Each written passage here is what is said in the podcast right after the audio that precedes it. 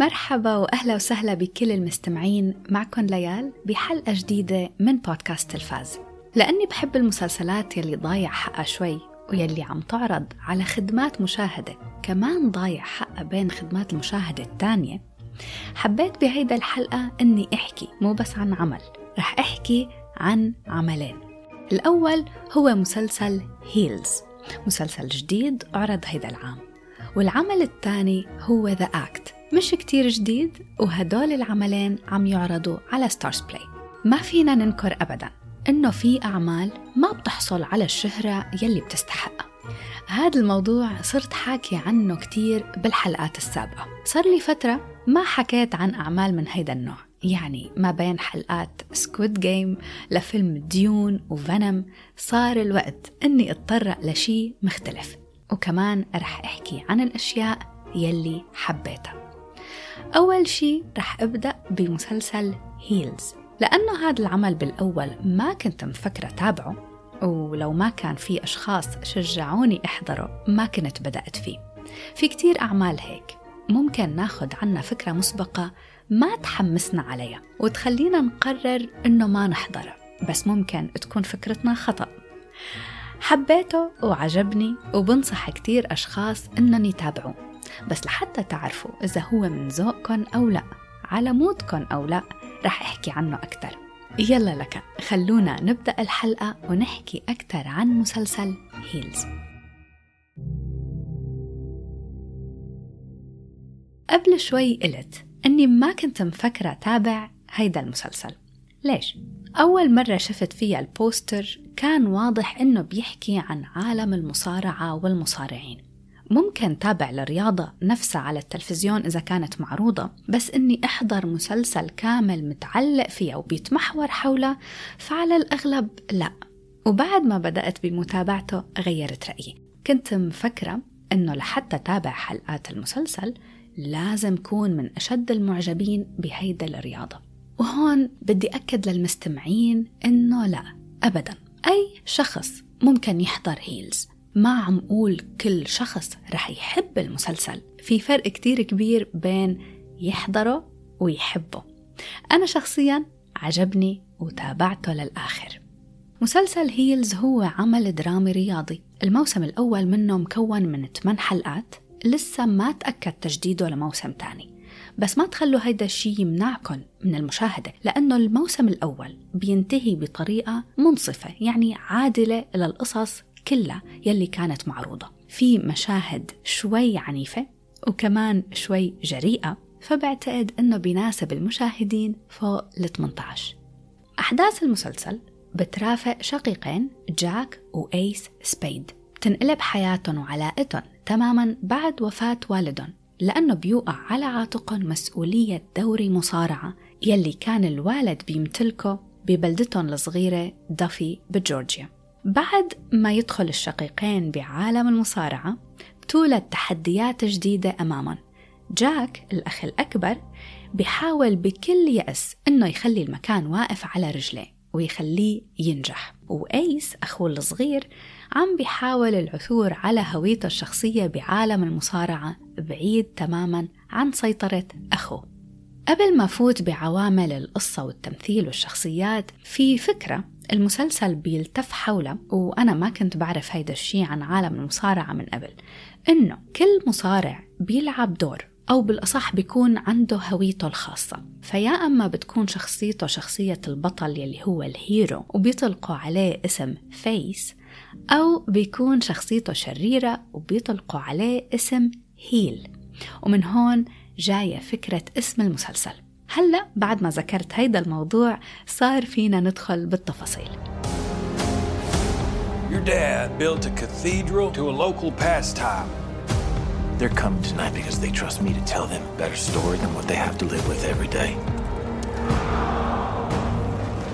بداية بعامل القصة والأحداث القصة والأحداث بهيدا العمل محبوكة بأسلوب كتير حلو وواضح وصريح المسلسل ما أخذ وقته أبدا ليفهمني شو الجو العام وشو العوامل المهمة بالقصة يلي لازم ركز عليها أنا كمشاهدة.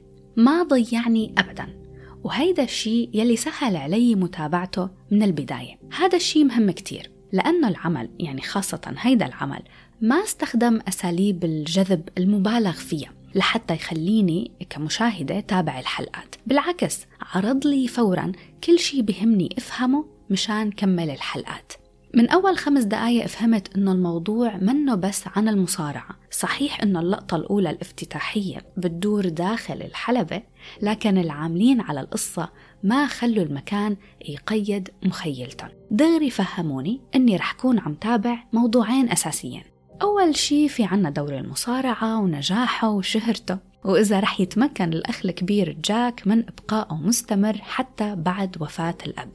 الموضوع الأساسي الثاني للأحداث والقصة هو الدراما العائلية. كلمة دراما عائلية هون ما انحصرت بين الأهل والإخوة بس. الحلو أنه بعد تقدم الأحداث والحلقات منشوف أنه العيلة نفسها كبيرة. فكل الأشخاص يلي بيعملوا بالدوري تجمعهم علاقات وروابط من الصداقة والحب وكمان الاحترام. ومن خلال هيدا العلاقات بدأت بالتعلق بالقصص والشخصيات الموجودة. هلأ في شيء مهم لازم أذكره للمستمعين وهو إنه المسلسل ما بيعتمد على الأكشن المستمر والأحداث السريعة كل الوقت. لا الأحداث بتاخد وقتها. لتبني أساس القصة. كتير أمور وكتير قصص. فلهيك الأحداث بتاخد وقتها وبنبدأ كمشاهدين بمرافقة الشخصيات ومسيرتهم المهنية والعائلية وعلاقاتهم ببعض. أكثر ما نحن منكون عم نرافق الأحداث السريعة والمثيرة والمشوقة. هذا النوع من المسلسلات ممكن ما يكون من ذوق الكل وكمان ما يكون على ال mood تبع الأشخاص كل الوقت. في مشاهدين كتير بيحبوا يتابعوا الأعمال السريعة يلي كل لقطة فيها حدث وكل حلقة فيها مفاجأة. Heels فيها مفاجآت بس معروضة بقالب درامي هادئ ومؤثر. بجانب الدراما طبعا ألقت الضوء بشكل حلو وذكي وممتع على هيدا الرياضة. وتعرفت من خلالها على شو بيصير خلف الكواليس. كمان لازم أذكر إنه في حلقات بالمسلسل أقوى من حلقات تانية. يعني في تفاوت بقوة الحلقات وأهميتها. في حلقات بيطغى عليها عامل الحوارات والحكي لأنه بتكون عم بتحاول تفهمنا عمق الشخصية وأبعاد القصة. بس للحقيقة أنا شخصيا ما شعرت بالملل لأنه صرت متعلقة بكل القصص وبكل الشخصيات ومهتمة شوف كيف رح تتطور شخصياتهم وشو رح يكون مستقبلهم. القصة حلوة يمكن لبعض المشاهدين نقول إنه عطوها شوية وقت قبل ما تحكموا عليها إنها بطيئة لأن بالفعل هي مش بطيئة بس هي بتبني أساس صلب للقصة والشخصيات بعطي القصة تقييم 85% That's my belt you wearing. You want this belt? Come and get it. بدي إجي لعامل الشخصيات والتمثيل الشخصيات والتمثيل هن أكثر شيء شجعني بالبداية إني تابع العمل لأنه الممثلين الأساسيين بدور الشقيقين جاك وأيس هن. الأخ الأكبر هو الممثل ستيفن آمل يلي معروف بدور أوليفر كوين بمسلسل Arrow. والأخ الأصغر أيس سبيد هو الممثل ألكسندر لودوين يلي انشهر بدور بيورن ايرونسايد بمسلسل Vikings. هول الشخصيتين جاك وأيس هن أساس القصة. والحلو إنه شخصياتهم بتاخد حقها بالكامل ببنائها وتوضيح أبعادها ومشاكلها النفسية. ما في ولا لحظة حسيت إنه كان عندهم تصرفات منا مفهومة وغير منطقية. هيدا الشي كتير حلو وكتير عم بفتقده بأعمال تانية عم تعرض هيدا الفترة. أنا شخصيا ما بحب شوف ولا تصرف منه مفهوم لأنه بتروح كل المصداقية تبع الشخصية والمسلسل بأكمله. إلى جانبهم كان في كتير شخصيات تانية وكلهم من دون أي استثناء كان أدوارهم حلوة وقصتهم قوية وواضحة ومفهومة. هذا المسلسل واحد من الأعمال يلي بعتبرها شوي قليلة إنه كل الشخصيات كمشاهدة قدرت إني حبها وحس معاها. كلهم تعلقت فيهم إن كانوا طيبين أو مش كتير طيبين. وكمان هذا الشيء بنفتقده بالأعمال الحديثة. بكتير من الأعمال صايرة بحس إنه الكاتب بيكون عنده شخصية مفضلة. تعبان عليها كتير. والباقي يعني مثل إضافة أو زيادة عدد بتكون شخصيتهم ما كتير إلى أبعاد. هيدا العامل بالنسبة لي كتير مهم وكتير بيعلقني بالمسلسل. وهذا الشيء يلي كان واضح ومميز بمسلسل هيلز بعطي عامل الشخصيات والتمثيل تقييم 85% طيب لأيجي للنهاية. يعني واو شو بدي أقول؟ أنا من المشاهدين يلي إذا النهاية ما شبعتني وحسستني بالاكتفاء بحس إنه المسلسل كلياته على بعضه ما كان له داعي. ممكن انتقد العمل بشكل كبير إذا نهايته كانت ضعيفة. إجت الحلقة الأخيرة وحسيت بحالة من الرضا التام من بعد مشاهدتها كاملة. عطتني كل شي كنت ناطرته. كل شي كنت عم تابع المسلسل مشانه وكل القصص يلي كنت عم برافقها خلال الحلقات اكتملت بأسلوب مؤثر وجميل بهيدا النهاية. حابة أقول هون لكل المشاهدين يلي بيحبوا الأعمال الدرامية يلي بتاخد وقتها ببناء الشخصيات والقصة المتقنة وعرض المعاناة النفسية وكل هيدا الأمور العميقة هذا المسلسل. ونهايته شي ما لازم يفوتكن أبدا. بعطي النهاية تقييم 90% والمسلسل ككل تقييم 87% انتقالا للمسلسل الثاني يلي رح أحكي عنه بهيدا الحلقة وهو مسلسل The Act. هذا المسلسل مش جديد عرض بال 2019 وهو من نوع الدراما والجريمة المقتبسة من أحداث حقيقية. موضوع مقتبسة من أحداث حقيقية شيء كتير حلو. لأنه هذا النوع من الأعمال بيخلي المشاهد قاعد كل الوقت على أعصابه. إنه معقول هيدا النوع من الإجرام النفسي صار على الحقيقة والأشخاص حقيقيين. The Act مسلسل قصير من موسم واحد مكون من 8 حلقات وبيناسب المشاهدين فوق ال 18 القصة بتدور حول أم وبنتها والعلاقة بيناتهم. الأم كتير متسلطة وبتتحكم بحياة بنتها بشكل مائل إلى الظلم والعقد النفسية. والبنت بتعاني من أمراض جسدية كتير.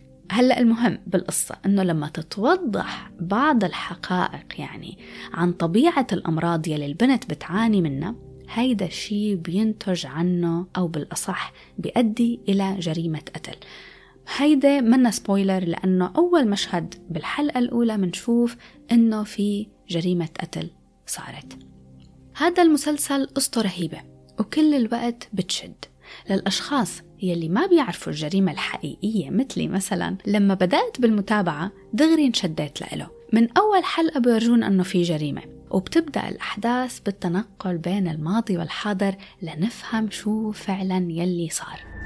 This is the state's case against Gypsy Rose Blanchard. تنبيه صغير. القصة سوداوية كتير. يعني بتناسب الأشخاص يلي بيتحملوا قلبهم قوي. بتورجينا لأي أبعاد ممكن الأمراض النفسية وعقد الطفولة ممكن تؤدي لأنه الإنسان ما عاد يفرق بين الصح والخطأ. ويبدأ الشخص بإقناع نفسه إنه هيدا الشيء الإجرامي يلي عم يعمله هو الشيء الصح والضروري إنه ينعمل. الأم هون بهيدا الأحداث بتعاني من مرض نفسي ما بعرف إذا رح أقول الاسم صح بس هو Munchausen syndrome by proxy وهذا المرض النفسي بيدفع الشخص على التسبب بأذى صحي لشخص مقرب منه وأضعف منه. بيسبب له أذى صحي لحتى يتمكن من الاعتناء فيه. والحصول بهيدا الطريقة على عطف العالم من حوله. وفوائد تانية ناتجة من الاعتناء بشخص ما بيتمكن من الاعتناء بحاله. يعني موضوع كتير نفسي ومعقد. بحالة هيدا القضية يلي المسلسل مقتبس منها الأم اسمها ديدي بتخلي بنتها جيبسي تعتقد من الطفولة إنه هي مريضة لحتى تبقى تهتم فيها. وبصراحة الكلام هون أسهل من الفرجة. قصة هيدا المسلسل مؤذية وبتخلي المشاهد يدخل بحالة شوي كئيبة. من فكرة إنه هيدا الأشياء حقيقية يعني منا خرافة. وطبعا من وراء هاي القصة القاسية في كتير كتير أحداث خلال الحلقات بتكون بنفس الدرجة من السوداوية. أنا تابعته للآخر لأنه بيشد وبيخلي المشاهد بده يعرف أكثر عن الأم وبنتها وكل الأشخاص المتورطين بالقصة والأحداث. وبعد ما تنتهي من مشاهدته بتحس انه بدك تروح تعمل سيرش على الانترنت لتعرف شو فعلا صار على الحقيقة بعطي عامل القصة والأحداث تقييم 85% She's got paraplegia, epilepsy, heart murmur, and she's allergic to sugar. Everything I do, I do for her. My mom is my best friend. All she wants to do is keep me safe. Gypsy! نجي للقوة الحقيقية بالمسلسل وهو التمثيل. التمثيل بمسلسل The Act هو الأساس روعة. هذا العمل كان بيتميز من ناحية التمثيل والشخصيات الأساسية. قامت بدور الأم الممثلة باتريشيا أركيت يلي معروفة من قبل بمسلسل Medium أبدعت هون فوق أبدعت بصراحة وحصلت على Emmy Award و Golden Globe على هيدا الدور. كانت مخيفة وعجوزة وكئيبة ومختلة عقليا. تمثيل مميز. بدور البنت تيجي الممثلة الشابة الصاعدة يلي أنا بحبها كتير جوي كينج معروفة من قبل بالفيلم الرومانسي The Kissing Booth وكمان مثلت بفيلم The Conjuring كانت وحدة من البنات. بهذا المسلسل ظهرت بشكل مختلف تماما لأنها كانت عم تقدم دور بنت مريضة فحلقت شعرها وكان شكلها مختلف كتير. بالإضافة إلى الشكل كان التمثيل رهيب. لا يقل أهمية أبدا عن باتريشيا أركات هذا المسلسل بينحضر أكثر شيء لتشوفوا التمثيل. بعطي عامل التمثيل والشخصيات تقييم 90% بدي انتقل هلأ لعامل النهاية.